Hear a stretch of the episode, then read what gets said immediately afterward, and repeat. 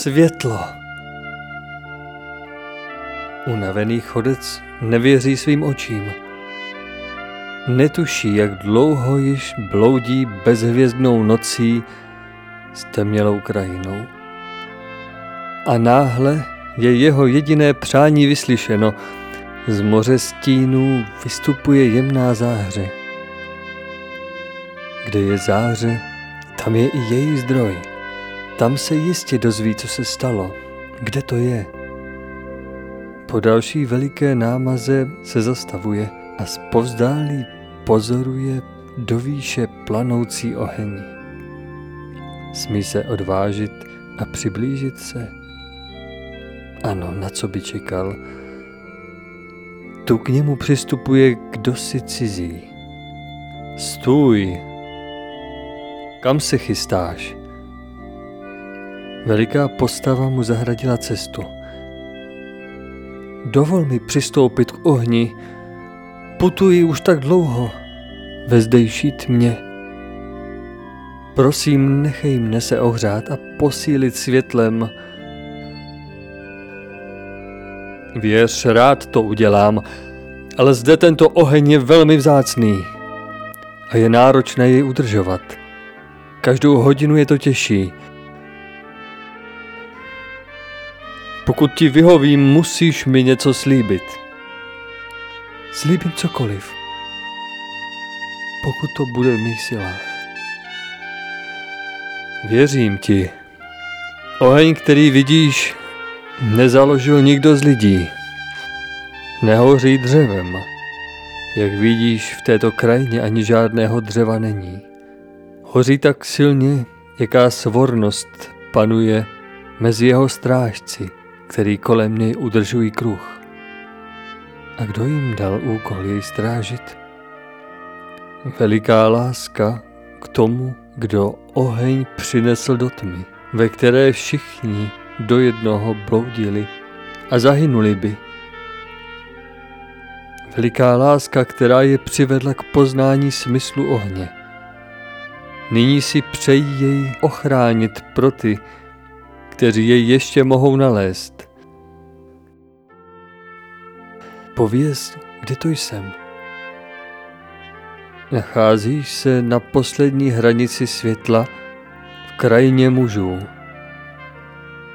Tento oheň ukazuje cestu. Tvým úkolem, kterým splatíš možnost ohřát se u ohně, je přinést dar ze srdce. Promluvit o své cestě pro posilu společného ohně. Slib mi se vší vážností, že nepřipustíš, aby se skrz tebe k ohni přikradla tma. Tma vzniká z nezralosti a neporozumění. Odlož sobectví, odlož vše, co sebou vlečeš a přijmi světlo a teplo ohně. Vše, co uslyšíš, pak veď dobrými cestami, které budují a staví mosty. Tím oheň vyživíš a splatíš svůj dluh. Po odpočinutí si smíš odnést zářící pochodeň a vydat se směrem, který se ti jako zázrakem ukáže. Pak už bude vše na tobě.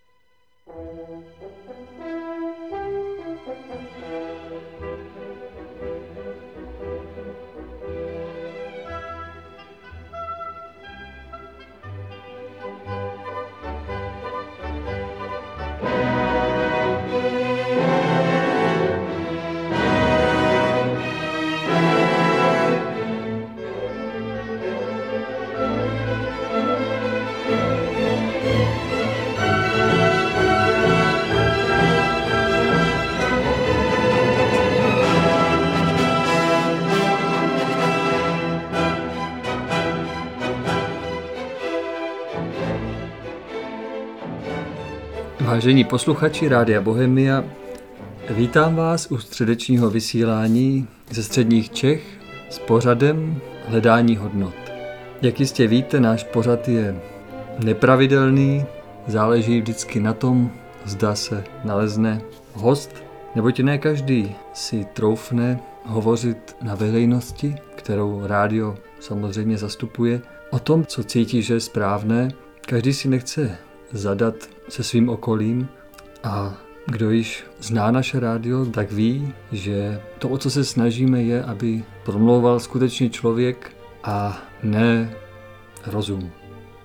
Dnes nás čeká pořád 10 000 Don Quixotů a mám to štěstí, že vás mohu přivítat z vlasti našich bratrů ze Slovenské republiky, kde se toho času nachází náš malý štáb a rád bych přivítal našeho dnešního hosta, kterým je kachliar a kominár, pan Marek Magda.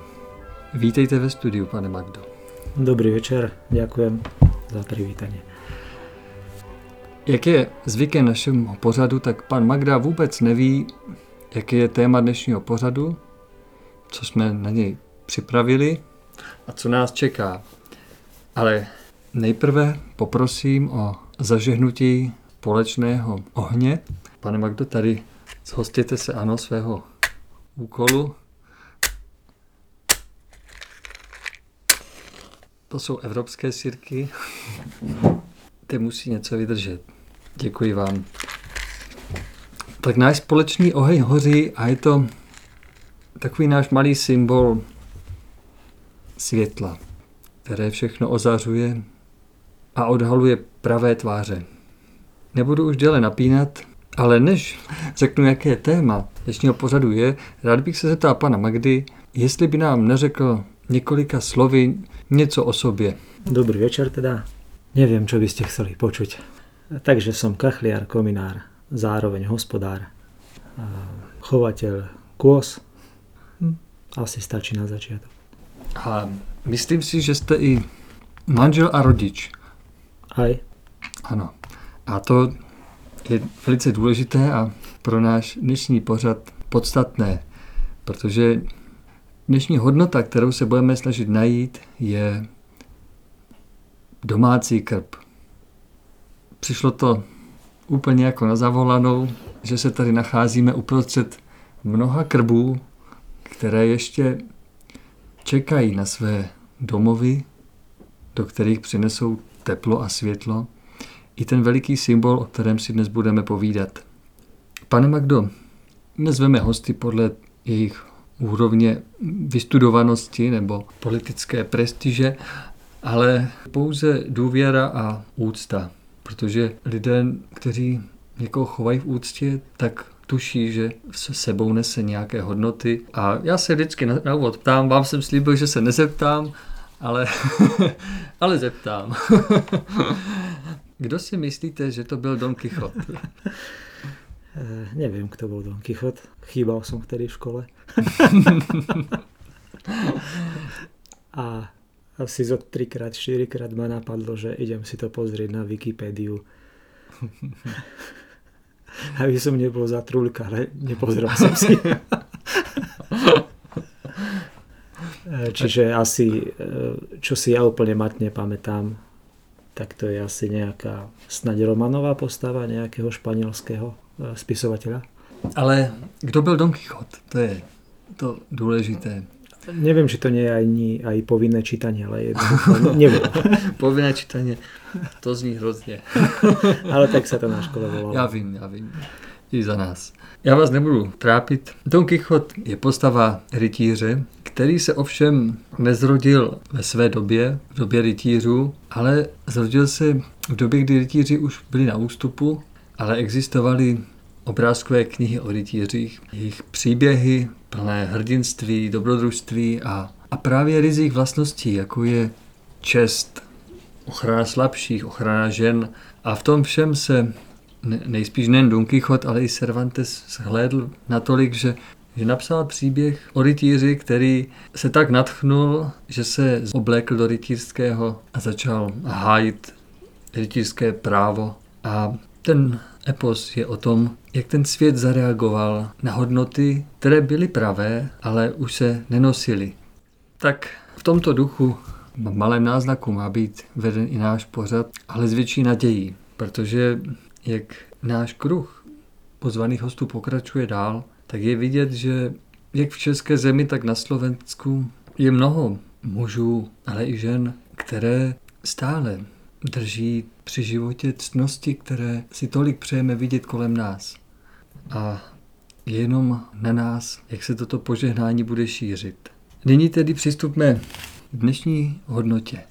Rád bych se vás zeptal, co vás vedlo k této práci, pomoci lidem, aby u nich doma plápolal oheň v krásném krbu, ale, ale nejen aby plápolal, ale aby skutečně ich hřál. Já jsem za krátký čas tady strávený u jednoho krbu se naučil, jak se má správně přikládat, jak se pracuje se vzduchem a aby se teplo správně šířilo. Takže to je celá věda, jak se dá využitkovat energie schovaná ve dřevě. Co vás vedlo k tomuto povolání? Čo ma viedlo? E, bolo to jednoduchšie, ako si myslíte. Bolo to, že nič iné som robiť nevedel. A ani to som robiť nevedel na tom začiatku. No, ale keďže som nič iné nevedel robiť, tak som sa ozval na jeden eh, inzerát, kde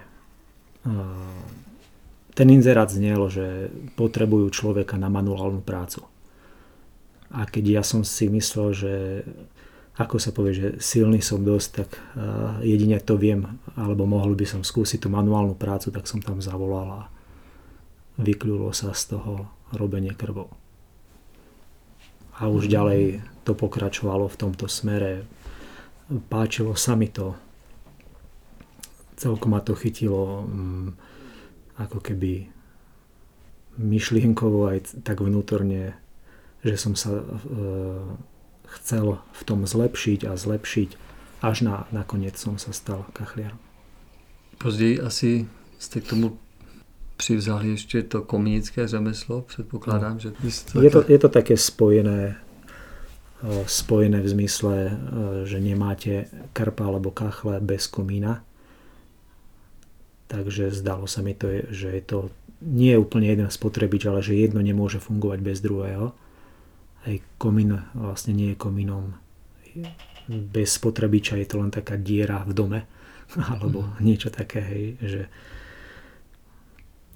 kvôli tomu som pribral aj, aj to kominárske remeslo. A, a je, je zájem v této době, v době plynu, elektřiny? Je veľký záujem, áno. Veliký zájem dokonce. Veľký. Aspoň ja pociťujem väčší ako na tom začiatku. Vnímáte, že ten krb, tak jak ho vy budujete, že má něco víc než, než topení, které je třeba centrální, které vlastně má člověk bez práce? Je to určite krajšie. Mm. Je to jednoducho typ kúrenia, keď, keď ste schopní dostať ako keby ten živý oheň do domácnosti. Mm-hmm. Vnímáte, že ten, jak jste řekl, živý oheň, že přináší něco navíc do, do té domácnosti? Protože jsem zaslechl, že je to jiný druh tepla než například eh, nějaká ohřátá voda v radiátoru nebo přímé foukání elektřiny. Asi to je iný druh tepla v zmysle, eh, že ten zdroj je fyzikálne treba oveľa horúcejší alebo priamo plámeň a oheň eh, No, asi, asi tak. Ako keby sme sa chceli baviť uh, úplne tak konkrétne, um, ja neviem o nejakých uh, žiareniach v zmysle infračervené a tak ďalej, tak uh, myslím si, že je to podobné asi aj s tými rôznymi druhmi, len tu je to hodne intenzívnejšie. Mm-hmm. Dá se říct, že to teplo je teplejší? každé teleso, mm, ktoré má väčšiu teplotu od nuly, tak vydáva teplo v žiarení v infračervenom spektre. Takže v tomto by to malo byť úplne rovnaké, avšak samotná teplota tých jednotlivých zdrojov sa líši. Čiže radiátor má napríklad 60 stupňov, ale povrch peci, povrch skla pece má od, od 100 po treba 300-400 stupňov, čiže je to teplo o mnoho intenzívnejšie. A pri samotnom zdroji, čiže aj miera, miera podielu toho sálania je väčšia, pokiaľ je väčšia povrchová teplota. A ono sa s tým spája aj taká si krása ohňa, ako celkovo e, možno aj vôňa dreva a to všetko dáva taký e, príjemnejší pocit ako radiátor. Hmm. Napríklad. No, děkuji. To, o čem si dnes budeme především povídat, je přenesený význam tohoto slova nebo sousloví domácí krb. Co pro vás znamená tenhle pojem, jestli ho vnímáte ve svém životě? Já to asi vnímám, ale já jsem se z, ještě nikdy s nikým o tom nerozprával. Čiže uh, no určitě je spojený v zmysle žiadného krbu stávaného. Takže ja to skôr vnímam ako krb ako zdroj tepla, takže domáci krb ako zdroj skutočného domova. Hej. Ten taký zdroj toho, čo domov robí domovom, alebo neviem, ako to povedať. No a co, co to pro vás je? Co pro vás dělá domov domovem? No, skúste vyhovoriť. A, ako, ako, ako ste sa vy zatiaľ popasoval s týmto pojmom a ja, ja vás skúsim Eh, doplniť, čo si myslím, že, mm, že z toho viem zobrať za svoje, alebo neviem ako. Dobře, dobře, můžeme to tak zkusit. Domácí krb má být vlastně vyjádření toho, že z něčeho vychází energie. Je to jakýsi, mm. jakési, jakýsi středobod, kolem čeho se něco odehrává. Tak tím krbem, tou domácností, kolem které vlastně všechno obíhalo, kolem které se všechno točilo, bylo vlastně to nejzářivější, co mezi lidmi bylo. A vnímáte, že jsou nějaké zákonitosti, které když se nedodrží, tak ten skutečný domácí krb nehřeje. Uh, neviem, to je tak mnohostranná, pre mňa je to nesmierne mnohostranná otázka, ja vám asi úplne neviem jednoznačne, musel by ste ma nasmerovať, ktorým smerom chcete počuť. A, dobře, ještě vám pomůžu tím, že z domácího krbu udělám rodinný krb. Jaké podmínky by měly být splněny, aby se ten život tady vyvíjel správně? Vnímám to tak, že zároveň by som vám povedal, že otec, mama, deti a zároveň ma, napa- ma, mi prichádzajú myšlienky, no a človek, ktorý žije sám, nemôže mať domácnosť, nemôže byť požehnaná. Čiže myslím si, že môže. Tak ako keby vám neviem jednoznačne odpovedať, že rovnako poženaná domácnosť môže byť u dvoch manželov bezdetných, ako aj u dvoch manželov s 12 deťmi. Hej? Že nechcem vám hovoriť e, pravidlá, lebo ja ich nepoznám. Asi by sa to všetko dalo vtesnať do, e, do odpovedí, že to musí byť harmonické. Ale co, co tomu dává tu harmonii? Co vlastně přinese to požehnání tomu domácímu krbu? Teď jste řekl, že to nemusí být děti. A to je veliký posun vlastně od, od, od toho původního obrazu. Tak všetko, všetko čo, čo človek robí, by sa mal snažiť robiť, ak chce dosiahnuť harmóniu podľa určitých zákonitostí alebo držať to v určitých zákonoch. Môžeme povedať, všetko, čo človek robí, by mal robiť ako službu najvyššiemu. Mm, a už, a už ste stále v medziach toho, že inak sa mimo harmonie nedostanete, keď to takto budete robiť. No teď jste zmínil, že by měl člověk žít tak, aby jeho život byl službou nejvyššímu. A když nejvyšší nám toto všechno daroval k našemu vývoji a k našemu životu, tak zajisté vytvořil i určitá pravidla, která se nás týkají všeho v našem životě, aby to mohlo být požehnané. Protože libovůle, kterou vidíme kolem sebe, přináší nešťastné případy, nešťastné životy a člověk nesmí za to vinit nikoho jiného, než, než svoje vlastní špatné rozhodnutí. A v dnešním pořadu bych se právě rád dotknul toho, co je dnes z pohledu nejen mého, ale z pohledu mnohých lidí jako velice ohrožené. Řekněte mi, že kdyby byl domácí krb v pořádku, kdyby lidé věděli, jaký, jak má vypadat, nepřineslo by jim to všem požehnání No, a, určitě. a, a mír na celé zemi. Jenom tady ta jedna věc, kdyby se Ano. napravila, Ano, ano. vlastně není, nemusíme vymýšlet nic jiného. Takže je to velice důležitá hodnota a úplně přirozená, týká se každého. A já teď sedím naproti, nás se říká i pecař. Písničku, že starý pecař není doma. a tady starý pecař je doma. a já se za Radio Bohemia ptám, jak by se měl narovnat domácí krb, když jsme teda zjistili teď, že, že není všude v pořádku, tak kde se překračuje nejvíce ty zákony domácího krbu, které stvořitel lidem dal ne k jejich omezování, ale k jejich štěstí. No, všade sa porušuje harmonia tým, že ako ľudia nechceme, nechceme žiť podľa, podľa zákonitosti, ktoré nám dal stvoriteľ. A nie, že len nechceme žiť, ale nechceme ich hľadať, aby sme, aby sme mali túžbu podľa a túžbu nájsť a podľa nich potom žiť.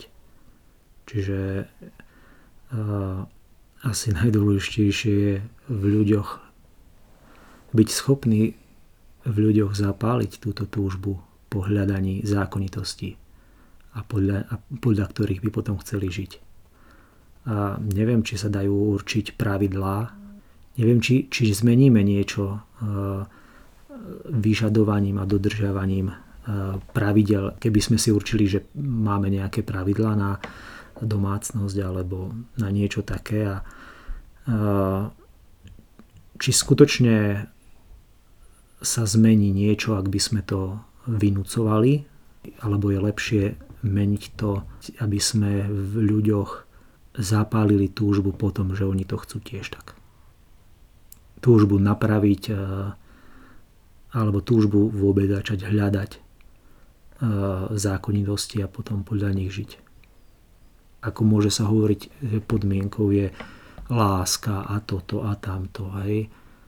To ja ako beriem, ale za mňa tou podmienkou je chcieť nájsť e, zákonitosti vo všetkých veciach, čiže aj v týchto a snažiť sa ich potom žiť. Já jsem použil, použil jsem slovo pravidla, ale můžeme použít klidně slovo zákonitosti. Neměl jsem teď na mysle lidská pravidla, i přesto, že lidská pravidla samozřejmě Mhm. jsou. E, I Sloven- Slovensko má ústavu a jistě se tam nějakým způsobem hovoří, definuje, co je rodina, co je Áno, maminka a i tímto směrem samozřejmě můžou vést útoky a může se všechno posouvat, vyvíjet dál a dál, pokud vlastně lidé si neuvědomí ten základ. Já jsem myslel pravidla ve smyslu boží vůle. My si to můžeme přep- přepsat do pravidel, ale to ve skutečnosti nejsou pravidla. To je jenom lidskými slovy popsaný život, protože pokud my bychom žili jinak, tak život skončí. Jo, tam vlastně se nejedná o pravidla, jako v tom smyslu, že si lidé něco vymyslí a budou to dodržovat a budou se trestat, když to nebudou dodržovat. Tam jde o to, že když to lidé nebudou dodržovat, jak to chce vládce a stvořitel tohoto světa, tak skončí lidé bez jakýchkoliv možností změny. A proto dnešní pořad by mohl alespoň maličko se dotknout univerzálních zákonů, které se týkají právě rodinného kruhu, které si někteří lidé třeba i neuvědomují. Mohou být rodinné krby, které nevydávají světlo, nebo které nevydávají teplo. Ty, které montujete vy určitě ne, ale, ale ty, které jsou právě v tom pozadí té rodiny, do kterých přichází děti, takové mohou být. Právě tím, že tam nejsou dodržené určité zákonitosti. A zkusme hledat. Můžeme začít úplně od píky. Co to je rodina? Protože ani to vlastně už dneska se přesně neví. Nebo tak se o to někteří zmatení lidé snaží. No, povězte. No ne, já, teda, já, já tady vodu a potřebuji to vědět zvenčí. Zvenčí. Rodina je vlastně jenom žena muž. A jsou v té lásce schopni přivádět sem nové děti. Rodit. Jakože rodina, rodit. Je to prostě v tom slově dané. Dnes se různými způsoby právě útočíte i na ten základní předpoklad života a mě by zajímalo, proč to tak je. Já jsem zahlédl, že na Slovensku proběhlo nějaké referendum o rodině. Slyšel jste o tom něco? Keď ja mám krátku pamäť na veci. Lebo je to, a mne sa zdá, že, že je to už aspoň dva roky. Pamätám si, že som sa zúčastnil. Ja si nepamätám presné zdenie, ale asi zmysel bol ten, uzákoniť, aby alebo nejak posunúť eh, viac, neviem, či do ústavy alebo zákonov práve to, to, že má to byť otec, mama a nemajú to byť dve rovnaké pohľavy, alebo niečo v tom zmysle. Ako sa dnes um, toto pretláča v spoločnosti, že rodinec je aj otec, otec a tak. No a tady se dostáváme vlastně k těm našim pravidlům, které tady byly od jak živa. Zvířátka je dodržují a bez, bez psaných zákonů. jak k tomu může dojít? K takovému zvratu, že na světě, kde lidé přesně ví, co je správné, někdo usiluje o uzákonění něčeho nezdravého, co může mít obrovské důsledky pro budoucnost, protože je z toho jasně vidět, že když člověk ještě nemá tu ochranu zákona, tak se chová jinak, než když ho zákon chrání. Ľudia svojím nesprávnym životom, takže to znamená nežitím ako keby prírodzených zákonitostí došlo k pokrivení nám ľudským a, a ako keby v takej tej sebeláske, keď už treba dotyčný človek má druh pokrivenia, alebo ako to povedať, tak v určitej sebeláske chce presadiť, že to pokrivené je normálne. Chce to pretlačiť ako keby e, do normy. To je jeden ten typ ľudí. Druhý typ ľudí možno ešte podvedome cíti a hambí sa za to. A to je z môjho ako keby pohľadu správne, alebo ako to povedať. A, no a tých, čo sú takto pokrivených, pokrivených je pribúda. A tým pribúdaním chcú ak to tak nazvem, že tú svoju nenormálnosť pretlačiť za normálnosť.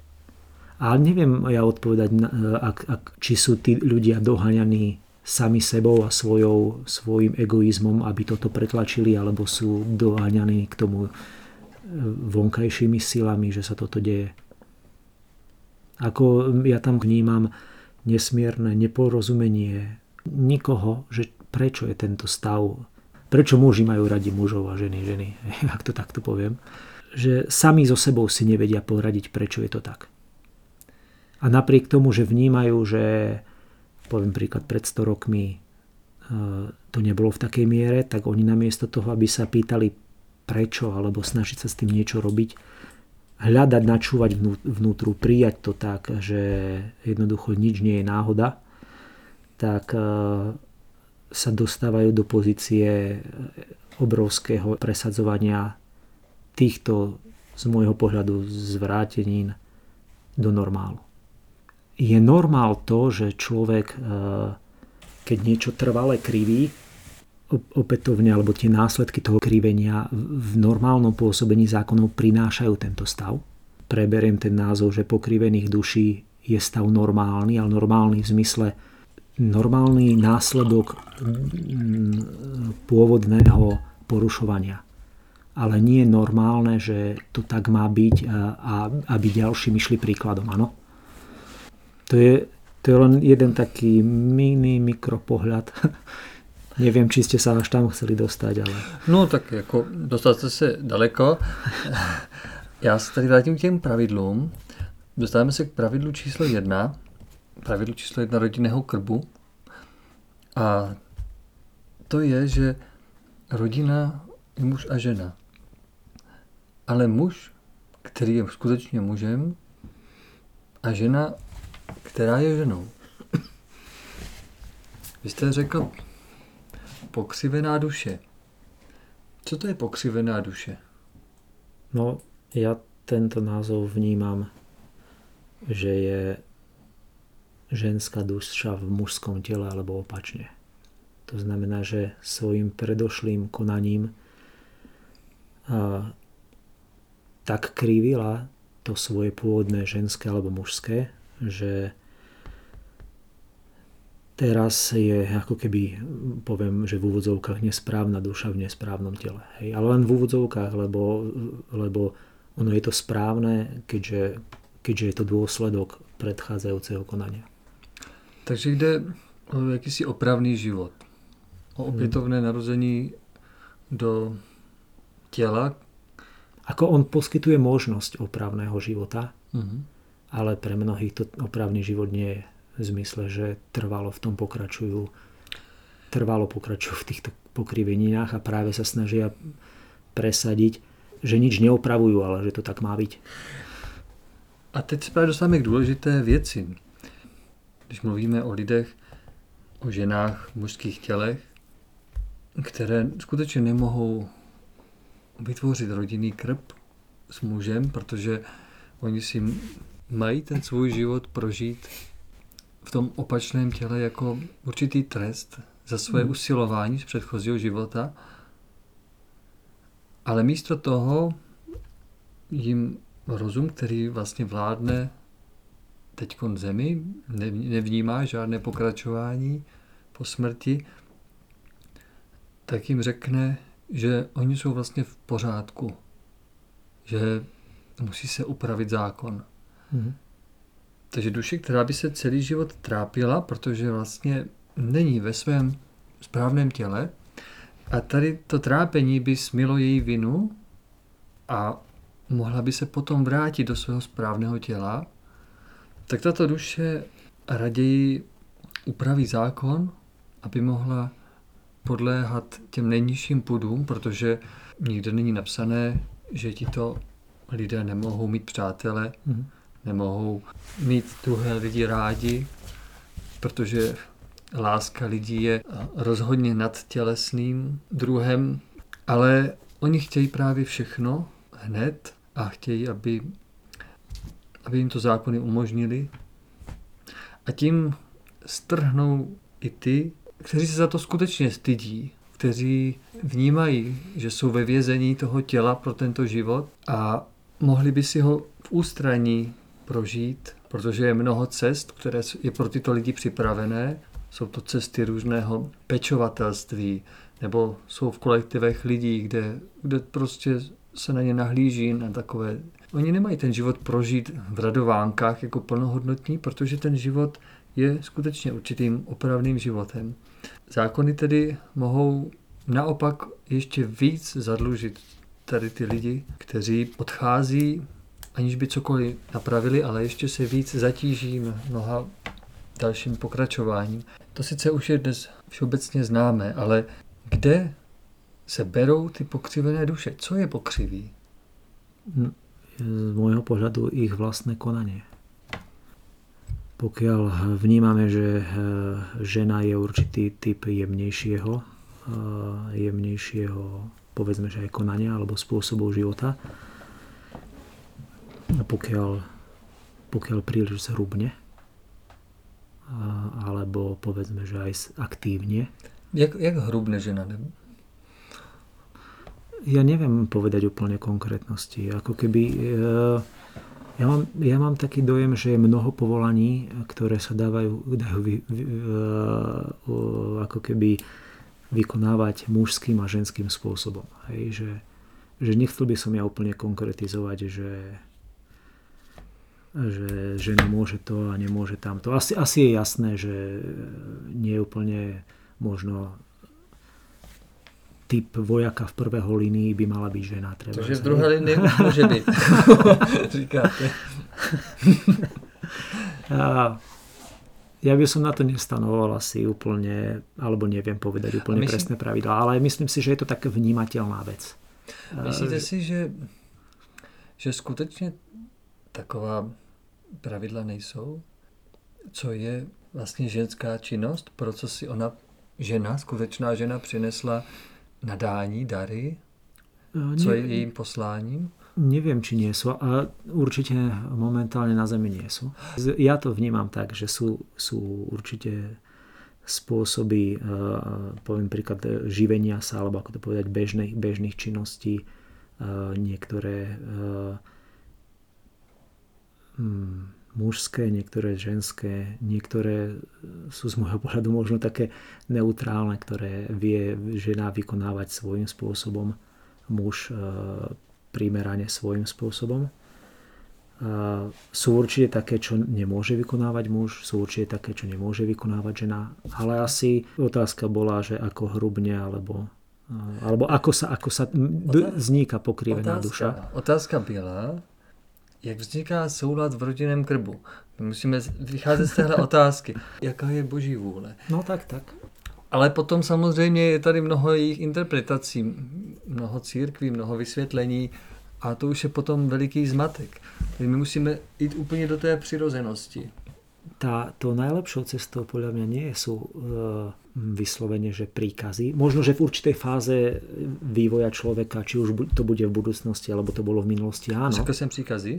Nie, ale príkazy myslím teda pravidlá uh, Lidská pravidla. Pravidlá nápravy.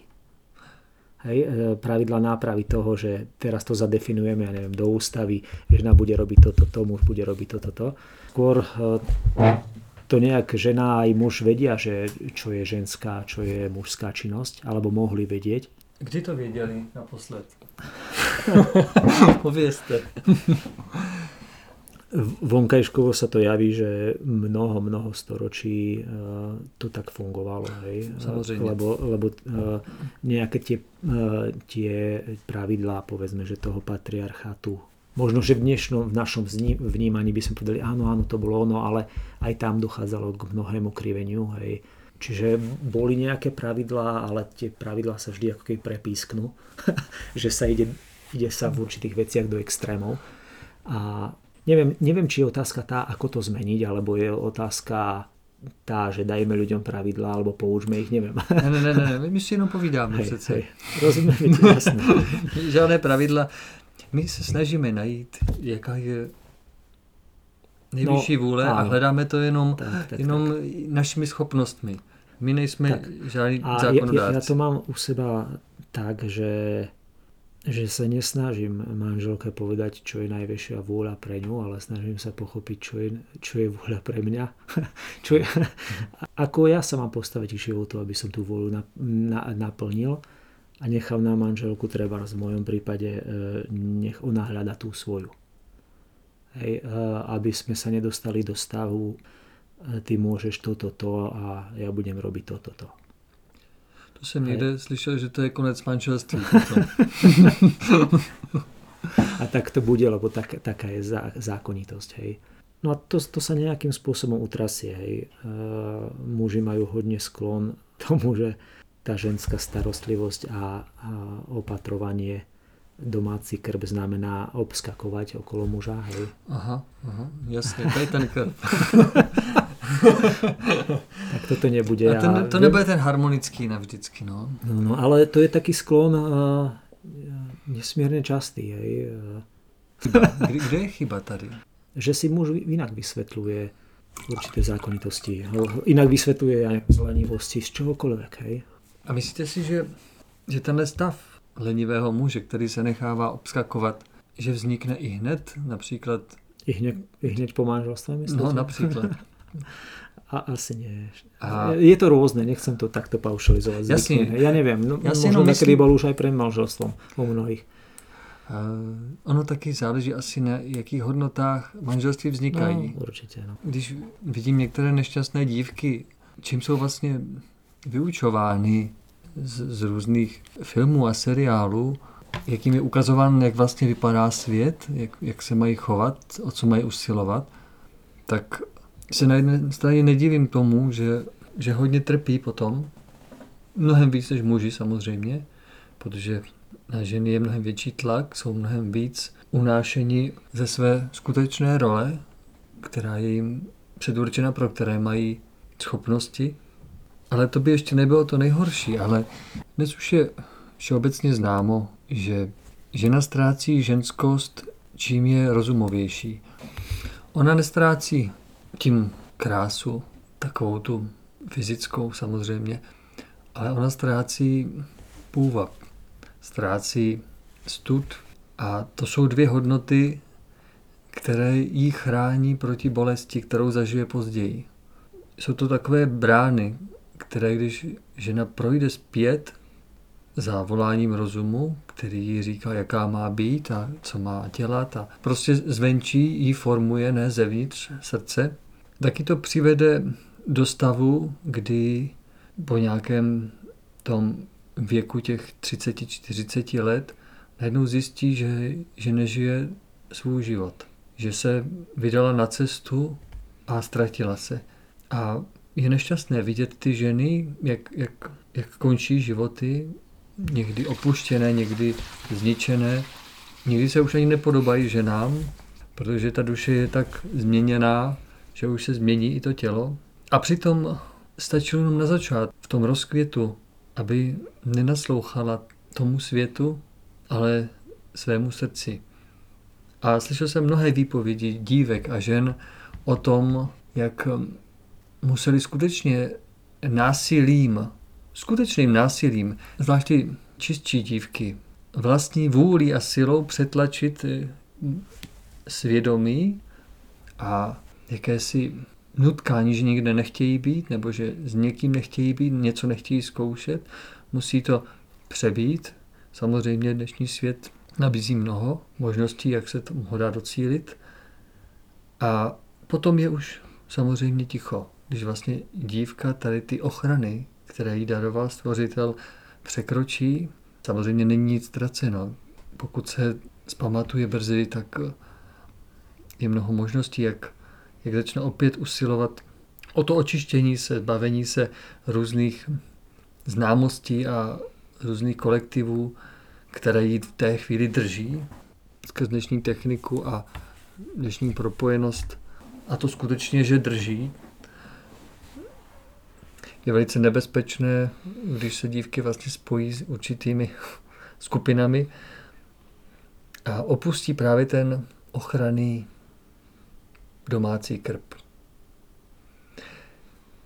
Ale často je to právě největší díl té odpovědnosti na rodičích, kteří se o nic nezajímají, vůbec nevnímají životní hodnoty, jeho poslání, své poslání, někdy lásku žijou tak, že svým dětem dopředí úplně všechno a pak jim najednou zapomenou dát to nejdůležitější. Protože to sami nemají. A tak se teda takovým obloukem dostáváme zpátky tomu domácímu krbu. Asi se mnou budete souhlasit, že domácí krb je více spojený se ženou než s mužem.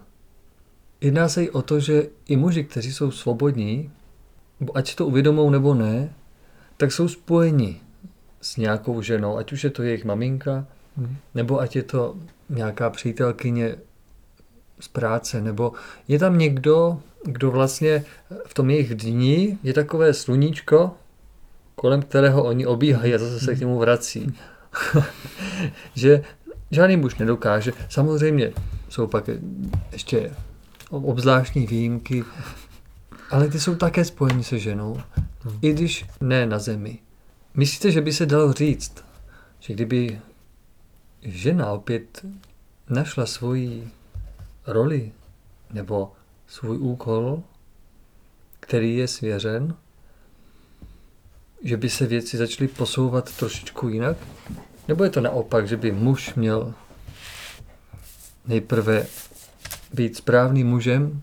Uh, neviem, kto skôr určite by sa to ale tak stalo, že vravíte, ako vravíte, že by veci išli správnym smerom. Ale to asi nikdy neurobí nikto dobrovoľne. Jste říkal, že se to snažíte. ale ja som myslel ako keby celé ľudstvo, že dobrovoľne sa to takto nezmení. Celé lidstvo asi ani není potřeba, si myslím. No, ale uh, tak povedzme nejaká... No, mluvme o, o slovenském národě například. Ano. Takže to dobrovolně neurobí. Já když jsem poslouchal takový hezký pořad Slovo SK, které má přes 5000 odběratelů, byla to diskuze o rodině. No. Mhm. Bylo to v Ružomberku, ženy tam právě hovořily o těch obrovských snahách, o kolik úsilí do toho věnují a jak se nikde nenachází žádné otevřené dveře, žádné uši, nic. A bylo to skutečně moc hezké poslouchání od roku 2015 109 zhlédnutí. Mm-hmm. Ale my se nemusíme bát.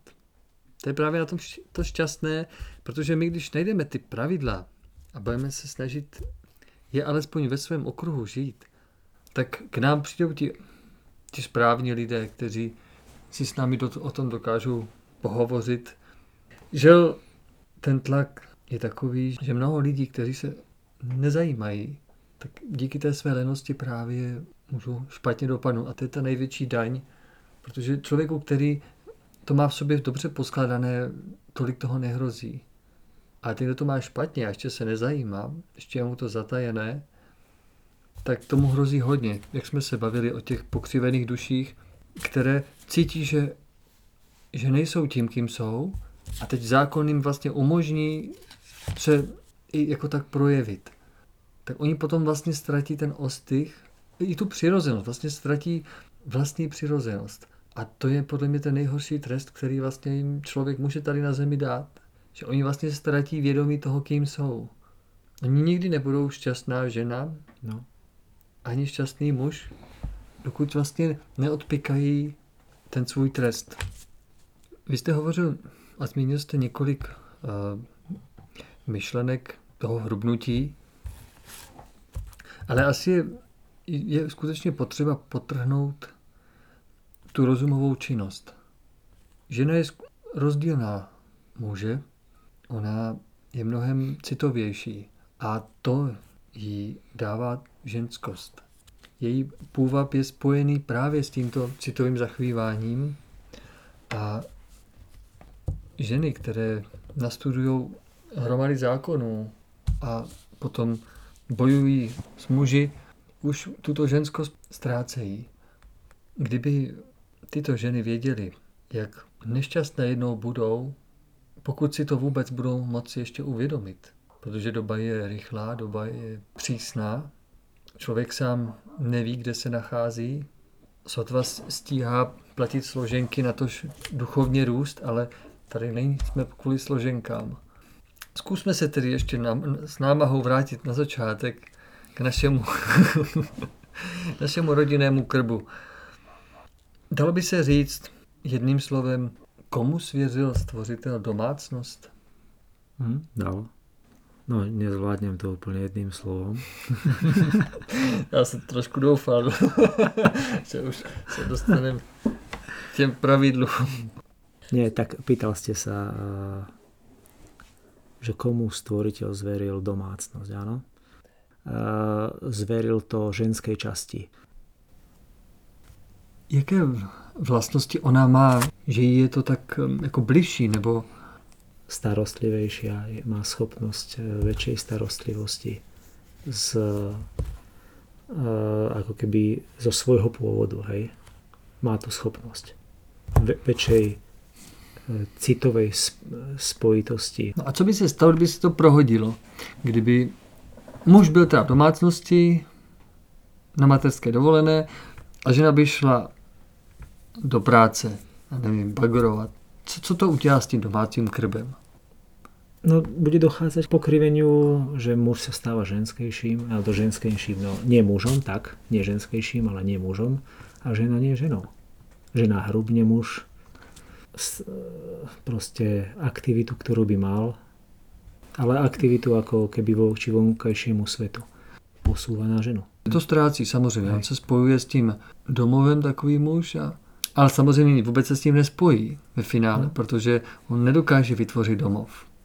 A to je to, co je základem toho domácího krbu, že ať bude kolik chce mužů skutečných, tak oni nevytvoří domov. Oni dokážou vytvořit tábor, nebo nějaký bunkr, a nebo ještě, jako, to jde i hůř, ale nikdy ne domov, nikdy ne to, kam přijde nějaká návštěva a na ně dýchne, že tady je domov. A leda by to byla ta pokřivená duše. Jo, to, to může být. Může to být žena v mužském těle, která vytváří domov. Jo, ona pokračuje ve svém určení už teďkon, ale musí si to prožít tak, jak to je. Žádné nezákonné výstřelky. No takže jsme se dostali k tomu, že pokud nejsou dodržené určité, určité jasné principy a zákony, tak ani by kdo chtěl, tak začne docházet k něčemu, co má dalekosáhlé následky. Takže muž, který vlastně přestane chodit na pole, ale začne být v domácnosti, protože se chce starat mm, ve střídavé péči o, o svoje děťátko nebo něco, cokoliv, tak vlastně začne zjemňovat. Dneska je vidět celkem běžně, že muži po- používají voňavky a ondulujou se. Prostě dělají věci, za které by byli zesměšněni dřív, jo, protože by to nepůsobilo mužně. Dnes to ta, ta, vede tady, tady tou cestou a vůbec neví, co vlastně bude následovat. Co je vlastně čeká v příštím životě. Protože na žádný příští život nevěří samozřejmě. A to, to tež ženy. Dokonce by se dalo už s trochou nadsázky ukázat, kdo je na cestě právě do toho druhého těla. Dokonce se mi o tom zdálo, že jsem viděl, kdo je tady normálně žena, tak já už jsem ve, snu ho vid- viděl jako v mužském těle, což byl trošku šok. no ale ti lidé si to vlastně na sebe šijou sami, protože se o nic nezajímají, v nic nevěří a potom tady vlastně bojují mezi sebou, stávkují, skandují a ti lidé, kteří ještě mají tu schopnost a snaží se, aby zůstala tradiční svazek rodiny chráněný zákonem, například. Jo, to referendum, nevím, jak vůbec dopadlo, Nebolo platné. nebylo platné. No, to, Minimálna účasť. no, to, je, to je právě ta vizitka toho. No, tak aby jsme, aby jsme pokročili, myslíte tedy, že se manželé o, to, o tuto roli v domácnosti mohou podělit nebo ne? Aby tím neutrpěla vlastně ta ženská domácnost. Všeobecne myslím si, že muž môže zastať nejaké, nejaké veci, ale my by sme si museli definovať, čo, čo myslíte tým domácnosť. Neviem, aby, aby, aby to nebolo tak, že niekto to chápe, že a zase to príde, sklzne do tej lenivosti, že jednoducho po- povie si, e, žena udržuje domácnosť. To znamená, k tomu patria automaticky činnosti ako e, ja neviem, udržiavanie čistoty, poriadku a tak ďalej. A týmto sklzne do toho, že muž sa riadov už nikdy nedotkne, Rozumiete, hej? A, a, a ja ak poviem, že áno, môže, môže zastať, tak tým nemyslím, že, že preberie ako keby to, to vnútorné, čo domácnosť robí domácnosťou, ale mm. že jednoducho pomôže, keď, ak pomôže žene aj s domácimi prácami minimálne v zmysle, že sa troška postará sám o seba, tak, tak je to povedané tak, ale aby to niekto ne, ne, nechápal, e, že ak poviem, že nemôže, tak e, že jednoducho už sa muž v domácnosti nikdy ničoho nedotkne. Proste sú prekrútené aj pojmy domácnosť, e, čo si, nie že prekrútené, ale e, čo si jednotlivý človek pod, pod, pod pojmom domácnosť predstavuje. Aby to nebylo výsledkem našeho rozhovoru, že teda muži se radši domácnosti budou vyhýbat obloukem, aby náhodou jako nezměkli. že to tak vůbec není. Oni nemají narušovat tu domácnost. Mm. Jsou nedbalosti, nespolehlivostí nebo nepřesností, nedochvilností, všemi tady ty mhm. vlastnostmi, které vlastně ženě přidělávají práci. Ale pomoc, když je potřeba pomoc, když zrovna muž neopravuje rozbitý traktor, ale leží na gauči a žena neví, co dřív, tak tak to už je potom na, na citlivosti toho muže, protože on nemá být necitlivý. On je hrubší ve smyslu, že má víc síly, že, že se nerozněžní nad sedmikrátskou, když má posekat prostě tam půl hektaru. Ale to neznamená, že sedmikrát se nerozumí, nebo v přírodě, jenom znamená, že prostě některé věci zvládá jiným způsobem.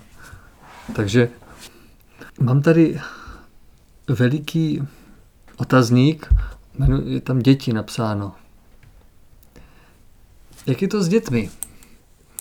Do, do jaké míry děti vlastně mají zastávat, řekněme, práci doma? Dneska hodně energie odčerpává vlastně škola a svět, že ty děti jsou vyčerpané něčím co může narušovat určitý chod domácnosti.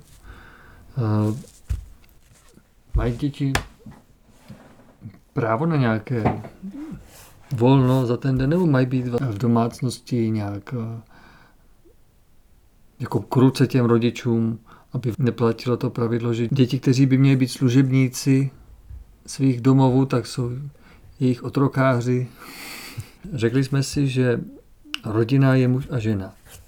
Děti tam přichází teda jako hosté spíš, než jako, jako někdo, kdo tam bude navždycky nebo vždycky byl. No, že vlastně ta jednotka je, je muž a žena.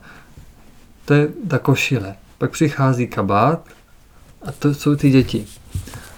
Nechci, aby to vyznělo nějak jako špatně, ale je potřeba na to také nahlížet, protože mnohé ženy nedostatek ve vztahu s mužem si pak, si pak přimknou k dětem a tím se nejen, že nevyřeší ty potíže, ale ještě se prohloubí. To právo přednostní před dětma, aby mělo asi vždycky zůstat. Takže nevím, jestli jsem to už příliš nerozvedl, že se ztratil ten smysl té otázky. Ja, ja neviem, ako to má byť, ale ja, my to máme nejak. Čiže ja ako keby neviem povedať návod že má to byť tak a tak. Ja, ja si asi niečo myslím alebo niečo žijem v nejakej situácii a u nás deti sa musia zúčastňovať životu domácnosti. Neviem nakoľko veľa alebo málo. Nechcem povedať tak, že keď ich vidím nič nerobiť, už vo mne cuká. Nejak to máme zariadené možno inak ako mnoho iných rodín, ale máme to zariadené tak, že, alebo hej, keď poviem máme to zariadené, znamená, že s tým súhlasím a že to tak cítim. Takže Aha. máme to zariadené tak, že hodne sa zúčastňujú nášho života spoločného na farme a v domácnosti. Keby sa niekto opýtal, či musia alebo chcú, tak e, veľakrát je to tak, že deti deti niečo chcú, a my sa ich s manželkou pýtame, e, či to myslia vážne, že e, keď niečo chcem, musím si to premyslieť a za vecami stáť a ak im to dovolíme, to, čo chcú, tak potom už musia. Aj keď mhm. nechcú, lebo obnáša to zodpovednosť. Niečo, mhm. niečo si vyprosili, e, povedzme, že nejaké zviera, že keď hovoríme konkrétne, chceli to a to, dobre, budete to mať, ale budete sa o to starať. A určite v tom staraní prichádza aj momen, prichádzajú momenty, kedy nechcú, ale keďže už to majú, vtedy to tlakom mojím a manželkyným prekonáme, že to musia. Aby to opäť chceli. Rozumím. Ne? Prostě přání přináší jakýsi druh práva, které přináší povinnost. Áno, tak když sa mu vyhoví. Hmm. A všetko ostatné ako keby prináša život, že áno, e, niekedy bol možno, možno som veľmi prísny, niekedy veľmi meký. Navzájom sa učíme, obrusujeme, rozmýšľame, mm-hmm. ako, ako to mať lepšie a krajšie a tak. Zmínil jste zvířata. Domácí krb tohoto druhu, kde je dům, který má svůj pozemek, kde mohou žít zvířata. Vnímáte, že je to velký rozdíl proti bytům například, kde lidé třeba zvířata mít nemůžou, nebo v omezené míře nějaké domácí, kde ani ten krb svým způsobem nemůže být. Je to určite veľký rozdiel, ale nemyslím si, že by eh, v niečom na škodu eh, by bol aj treba ten pít. Hej. Sú mnoho rôznych druhov ľudí a detí a viem si hneď teraz predstaviť nejaké eh, dieťa, vymyslím si, že klavírista, ten by trpel ten by trpel, keby mal každý deň dojiť alebo niečo a jeho zaujíma niečo úplne iné. Hej. Čiže určite to rozdelí, hej, ale samozrejme, že dnes je mnoho, mnoho uh, detí treba vyrastajúcich v bytoch uh, bez kontaktu so zvieratami. A nie sú ani tí klaviristi, ale len takí tí uh, hrajúci sa na mobiloch a tak ďalej. A tam je to možno, dieťaťu to veľmi chýba asi ten nie, nie kontakt eh, s prírodou, ako to tak, tak poviem. Hmm. Celý život, eh, celý ako život dieťaťa prežije bez kontaktu s prírodou. No, všiml jsem si, že děti, které sem na farmu na tu chvíli, co tady sem přijeli, a byly to i už celkem starší děti, ne úplně malinká děťátka. A Vypadalo to někdy, jako kdyby poprvé viděli zvířátka. Tak to člověku až líto, že vlastně v tom věku, ve kterém jsou, už, už toho tolik viděli a slyšeli, ale příroda, která nás tady obklopuje, živí a učí všemu, co skutečně potřebujeme, tak je nám cizí. Ale hezky jste to řekl s tím klavíristou. A to je asi důležité, že každá cesta je jiná a nikde neexistují žádné pravidla na život. Jenom ty základní principy. Jsme na začátku mluvili o tom, že rodinné krby a domácnosti, že to tak bylo i dřív, no, mnohem čistější míře, co se týče opravdovosti a správnosti, tak tady u Keltu a Germánů, zde Germáni měli podle svědectví ke svým ženám velikou úctu. Právě proto, že v nich mužové, kteří odcházeli na lov nebo do války, viděli strážkyně nebo ochránkyně domácího krbu. Zde je potřeba potrhnout, že tento krb jim byl posvátný a stejně tak jim bylo posvátné mateřství. Germánská žena toho skutečně zasluhovala. Především svou pilnou a veselou pracovitostí v domě, kde se snažila všemožným způsobem také rozšířit své vědění a v něm pak mohla vyučovat své dítky. No a to, že se nezúčastňovali mužských porad a ani hlučného veselí, to bylo samozřejmé, že žena je žena, když žije jako žena nejenom tím, že se tak narodila. kde takovouhle ženu vlastně dneska člověk najde takovou, které by si skutečně vážil, protože kdyby se s ní setkal, tak by to pro něj byl obraz jako z jiného světa. To, to jsem trošičku odbočil, jenom jsem chtěl tady tím s tím nastínit, že tohle to jsou Germáni, o kterých bychom dneska řekli, že, že to jsou to nějak, nějací jako pralidi, kteří vlastně vůbec nevěděli, jak se dá tady na zemi žít, neměli splachovací záchod. A, ale když půjdeme ještě, ještě hlouběji, tak se dostaneme k určitým pravzorům toho, jak, jací lidé mají být. Ono není to ještě příliš dávno, kdy, kdy tito Germáni například hovořili, hm, oni jim říkali bohové, všechny kultury, to byly řekové, římani, germáni, keltové, ale určitě to byly i různé arabské nebo azijské nebo jiné národy, výdali pravzory hodnot. Bytosti, kterým říkali bohové a modlili se k ním, vzývali je, oni jim nějak pomáhali, radili, vedli je. Zde jsem si jenom nalezl právě jeden ten pravzor, jmenuje se Johana a Ona je právě ochránkyně domova. Žena, která se ladí na záření této, tohoto pravzoru ženy, mohli bychom si asi představit jako vysokou služebnici stvořitele, která nežije na zemi v těle, ale je v jemnějších úrovních, jako asi si můžeme představit anděle, kteří zvěstovali příchod Pána Ježíše nebo jiné bytosti, tak žena, která se snaží ladit na to, jak by měla vést svůj domov, jak by měl vypadat, jaký stupeň čistoty, jak by měl být zařízený, co tam nechce, tak se jistě může setkat, protože žena má tu schopnost až právě se zářením této Johany nejvyšší, anebo alespoň s jejími služebnicemi, protože má mnoho svých služebnic a vede právě ženy k harmonickému a přitažlivému vytváření domova. Ale není to jenom ten domov, ale je to domov ve vyšším slova smyslu. Ne malé obilí na zemi, ale například i cit spojení se zemí. Protože i země je náš domov. Takže domácnost na zemi je také vlastně vložena do rukou ženám, ale už v té celistvosti je to vlastně jakýsi průměr všech domácností, všech žen, že vlastně to vytváří určité záření. Je to cit, jak, jak je vlastně uvedené, blaženého spojení se zemí, tvořící naši vlast.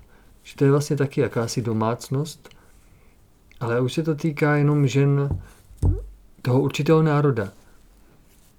A samozřejmě se to dělí potom i na kraje, různě, různé zvyky, určitých oblastí, že když je někdo tady od Brezna, kde se nacházíme, tak jsou tady třeba určité lidi, jsou tady určité zvyky nebo nějaké kroje, nebo co tady lidé ve své době nějakého společného tvoření a cítění vytvořili, k čemu byli přivedeni právě tou krajinou, tou její podstatou. A tento cit spojení se zemí nebo s vlastí, s národem, když se nevyužívá, tak se objeví protisíla, která se snaží, protože když se něco zastaví, tak vlastně to je určeno k zániku. Ta protisíla se snaží to vlastně od, od, od, odstranit.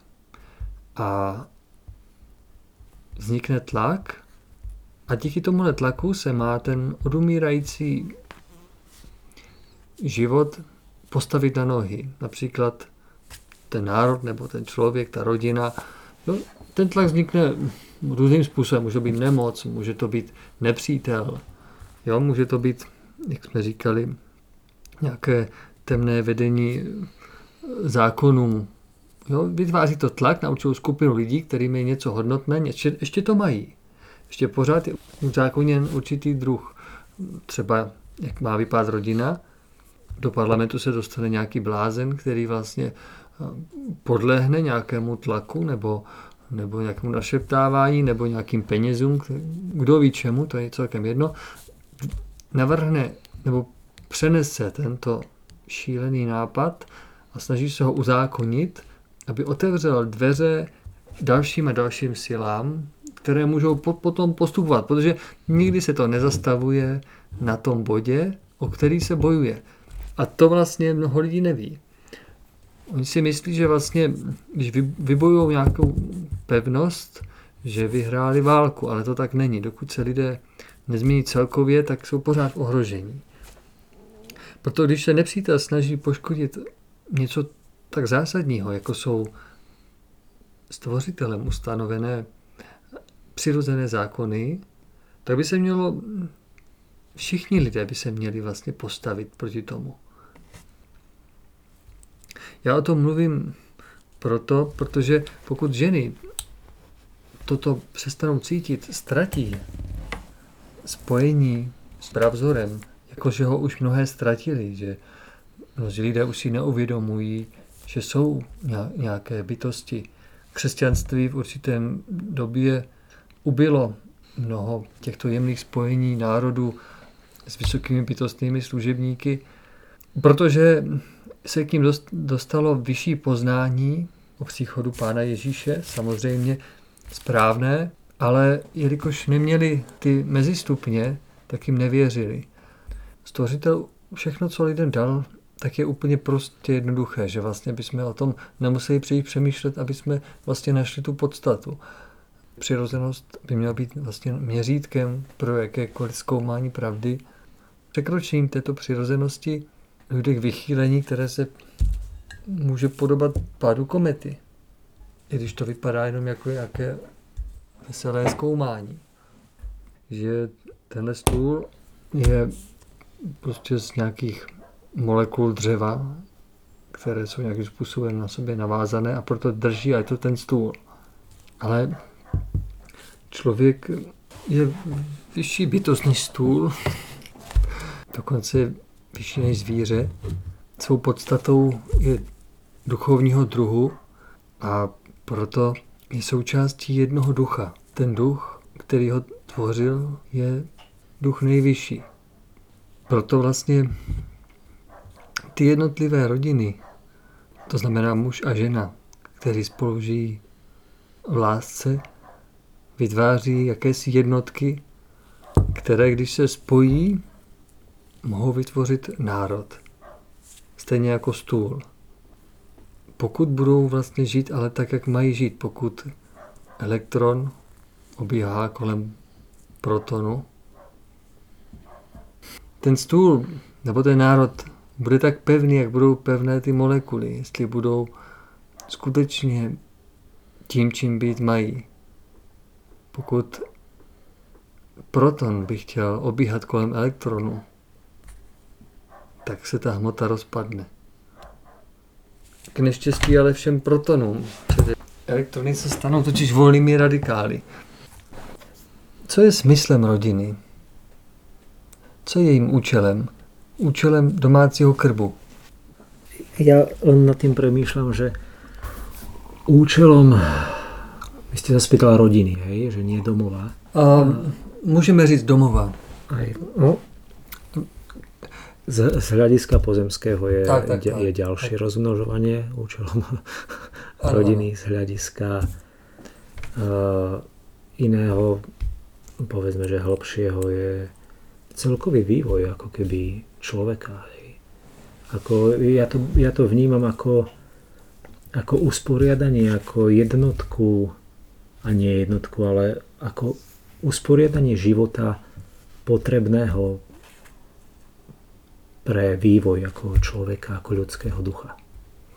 Vývoj v zmysle, že potrebujete vývoj od iskry k plameňu, tak potrebujete to uberať určitým smerom a iskra musí mať jednoducho podnety. Jedným z týchto podnetov, ako udržiavanie tej túžby, ako keby ísť za tým plameňom alebo byť stále lepšími, vyvíjať sa, je ako keby tá jednotka alebo ten prostriedok rodiny alebo tej domácnosti.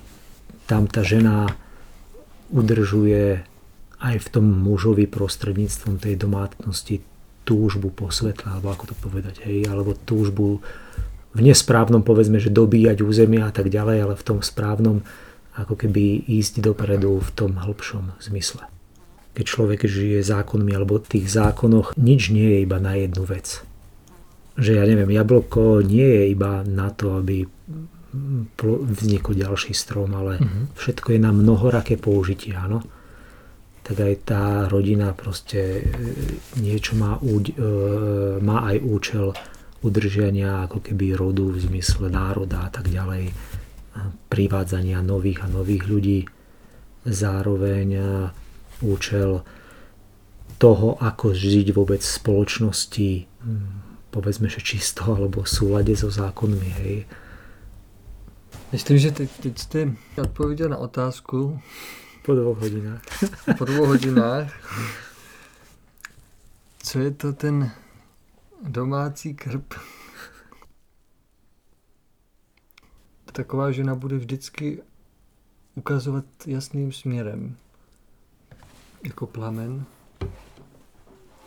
A takovou ženu bude jistě muž s úctou ochraňovat a její důstojnost mu dodá sebe úctu, která dělá muže mužem. Co byste popřál slovenským a českým rodinám. Hlava rodiny. Souhlasíte s tím pojmem hlava rodiny? Okrem všetkého dobrého. okrem okrem vše, všeho dob, dobrého. Tak úplně jednoduché. Všetko dobré a hlavně všetko, co si zaslúžia. To prajem slovenským rodinám. Čeká něco jako třeba krv do každé rodiny.